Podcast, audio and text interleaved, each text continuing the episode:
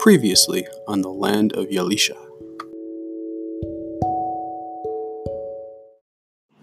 The Dragon Emperor has been gone for 300 years, and the lands of Yalisha have lived in their own governance. But now, the Dragonborns are looking for a new way to take over the world. Danger is coming. The world needs heroes. Who will step up to save the world? Find out on the lands of Yalisha.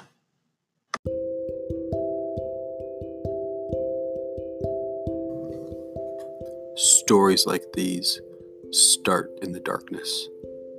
Long tunnels of creeping darkness underneath the Great Red Mountain. Zaya keeps her hand on the back of Darvin as they make their way through these tunnels. It's easy to get lost under here. Nothing is labeled, because if you label them, you're making maps for people who want to come in and steal whatever precious metals or tools that remain in the mountains. In these tunnels, she doesn't need the light. No Dragonborn would. She wants a job that doesn't have her coming down into the tunnels with every crazy tale of monsters in the mines but this is the only job she can find.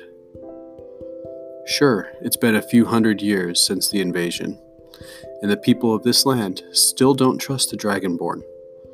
Not that she blames them. Slaw left quite a legacy, and whatever he didn't, the soldiers who stayed behind did.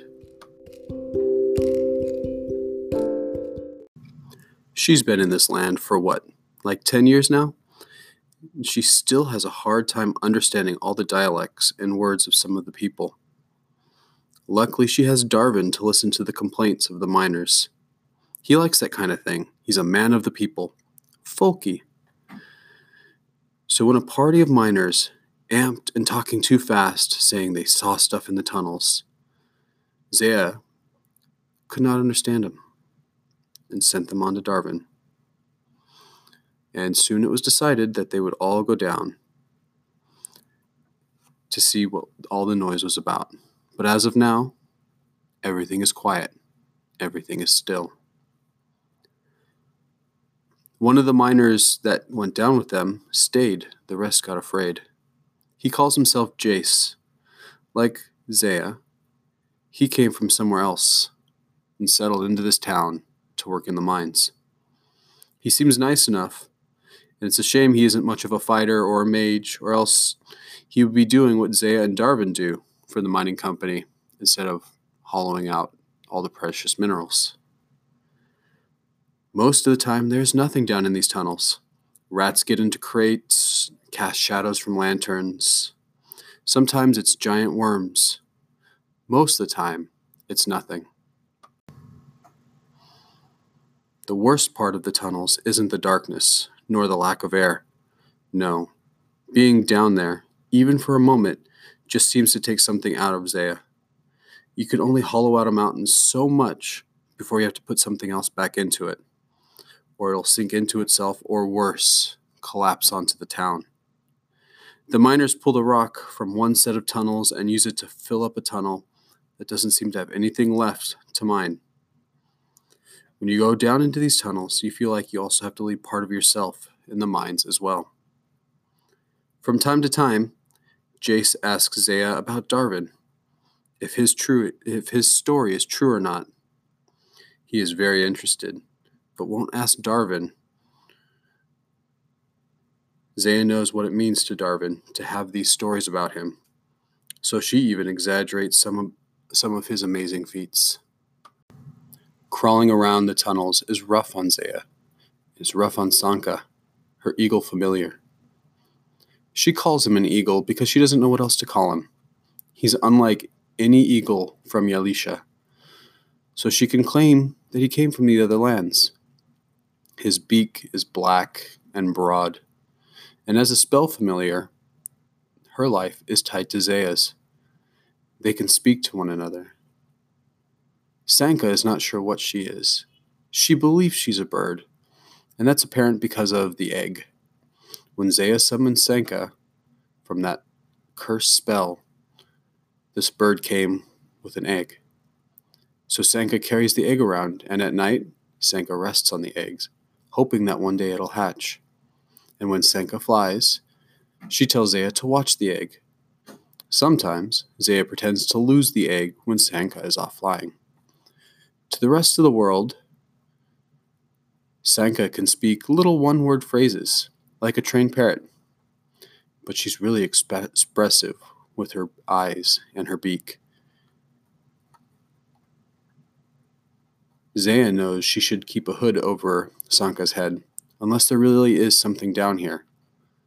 But they'd have to brighten the room for Sanka to fly. She would need to waste time casting a spell.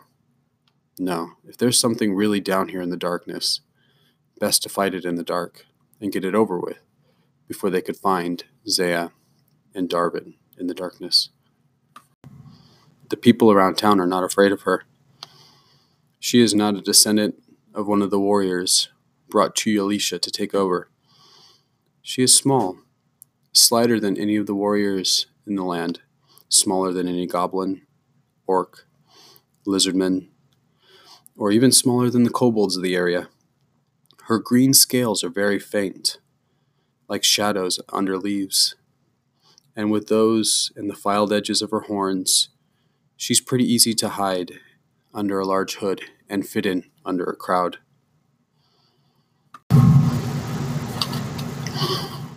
Darvin carefully puts the hilt of his massive axe over his toes so he can find it again in the darkness.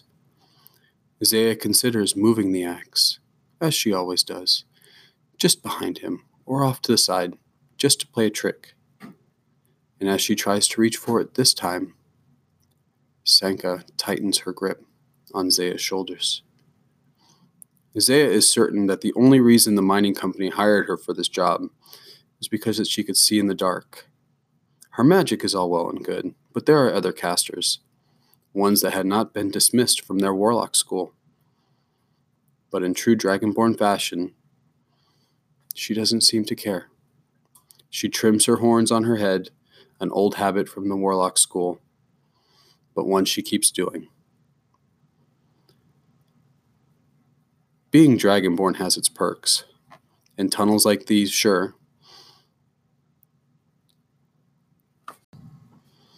But to get the job, she needed something more. And it helped that Darvin found her one day fighting against a pair of kobolds who had stolen food from a local farmer. What he doesn't know is that Zaya was working with the kobolds and she was only fighting them off because they had double crossed her. But he doesn't need to know that. Darvin takes a long time studying the tunnels ahead. Zaya can see the light flickering in some of them. Miners leave the candles lit when they come down and leave them lit as they go past. Why leave someone else in the darkness? You know? Zaya feels Sanka twitch on her shoulder, and she whispers to Darvin, Sanka is jumpy. There may be something here after all. Jace nods and says, Of course there is. We wouldn't tell you if there wasn't. Darvin shushes the two of them. He puts the little one in his pocket stalks forward. Zaya moves behind, always staying behind. Darvin can swing that axe in mighty big arcs, and she doesn't want to be too close when he charges in, because he always charges in. Loud voices cheer. Not us, Jace says. Darvin turns to Zaya, who waves her fingers and turns off the spell on Darvin and Jace. She undoes the hood on Sanka's eyes. They grow bold. They must have something. Darvin turns to Jace. What have you been mining down here? He looks around. This tunnel is hundreds of years old and sealed easily for the last 200, maybe three. Probably because they didn't find any silver down here anymore. But they didn't get out all the metal. There's this big vein of tin that we've been getting. And the voices up ahead stop. Darvin shushes Jace. The group moves to the side of the tunnel as a light shines down the corridor before going back in. Tin, Zaya whispers. All you had to say was you were mining tin. Darvin stops to check his goggles. points the wand around. The wand really isn't magic, though the goggles are. Zaya just tells him that it is. Jace is amazed with the goggles that she gave him. He asks if he can keep them for when he comes back down tomorrow, and Zaya says she would consider it. Honestly, I don't know why you don't all get them, she says sarcastically. And then there's Lev, another product of that wrongful spell. Zaya is not ready to admit to the world that Lev exists, and the rest of the world can't see him, so it really doesn't matter. And so the five of them, Jace, Darvin, Lev, Senko, and Zaya, slowly move down the tunnels. Darvin stops suddenly to check his goggles, point the wand around. The goggles are magic. The wand is not. Just another little trick Zaya planned and forced onto Darvin. Jace is just amazed with the goggles that she gave him. He asks if he can keep them for when he comes back down tomorrow, back to the mines, and Zaya says she would consider it. Honestly, I don't know why they don't give you each one, she says sarcastically.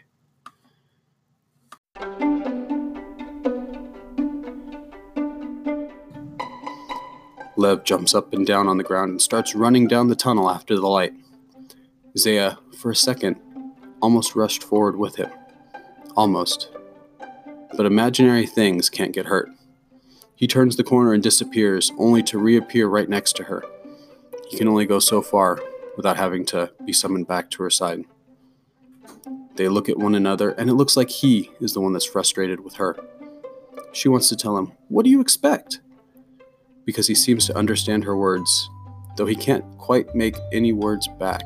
His mouth moves, but she can't ever hear anything. He crosses his arms. The group moves closer. More talking comes from the tunnel ahead.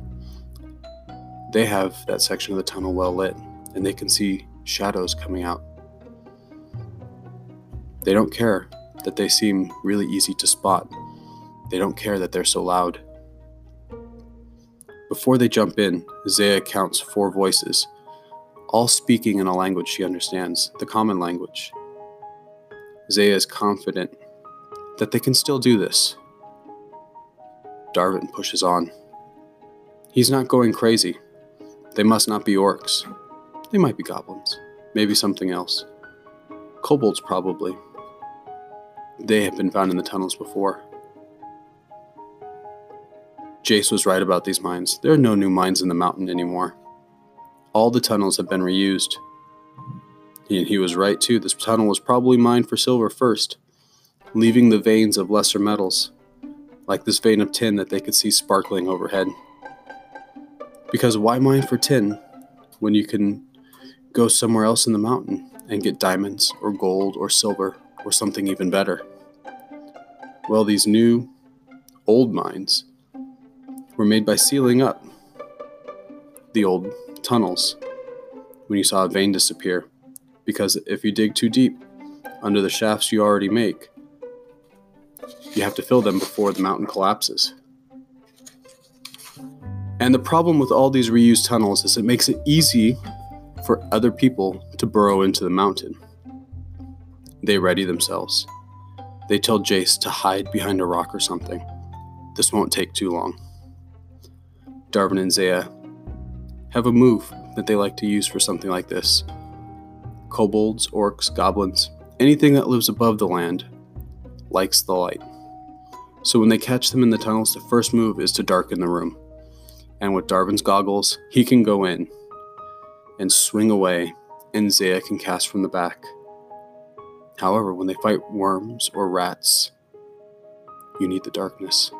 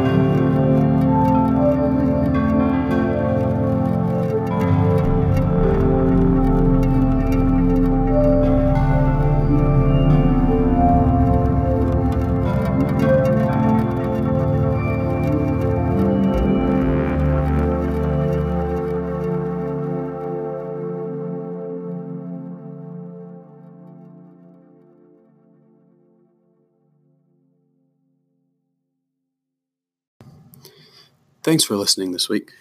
I'm hoping to maybe start to move these up and maybe record every week. It depends on your feedback. Uh, if you listen to this one and you want to hear more and you want to hear it more frequently, let me know. If this is just an exercise for me, I'm just going to write it every other week. But if a lot of you are listening to it and like it, then I'll record it every week. I would also like, you know, we've met a couple new characters, Darvin and Zaya. They're going to be permanent characters unless you know something bad happens to them.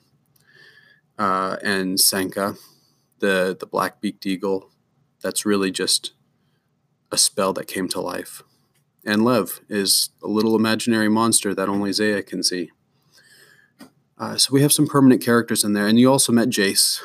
Um, we all know Jace, but as I told you, that a lot of the students that make Scholars of the Week are going to start appearing into these stories as well. Uh, so yeah, uh, keep working hard, become Scholars of the Week. You might end up in the stories. I would love to see what you guys picture in your minds when you hear about these characters through your drawings. Uh, and next week, you'll hear a whole lot more. So, yes, please keep drawing. Please keep being awesome. And let me know what you guys think of this. Thank you all. And until next time, this was the Lands of Yalisha. The five get one last good look into the room and see the four kobolds looking into a little crevice that Jason and his team had made. They gathered all the mining equipment and it was around, heaped around their feet as they stared into that crevice.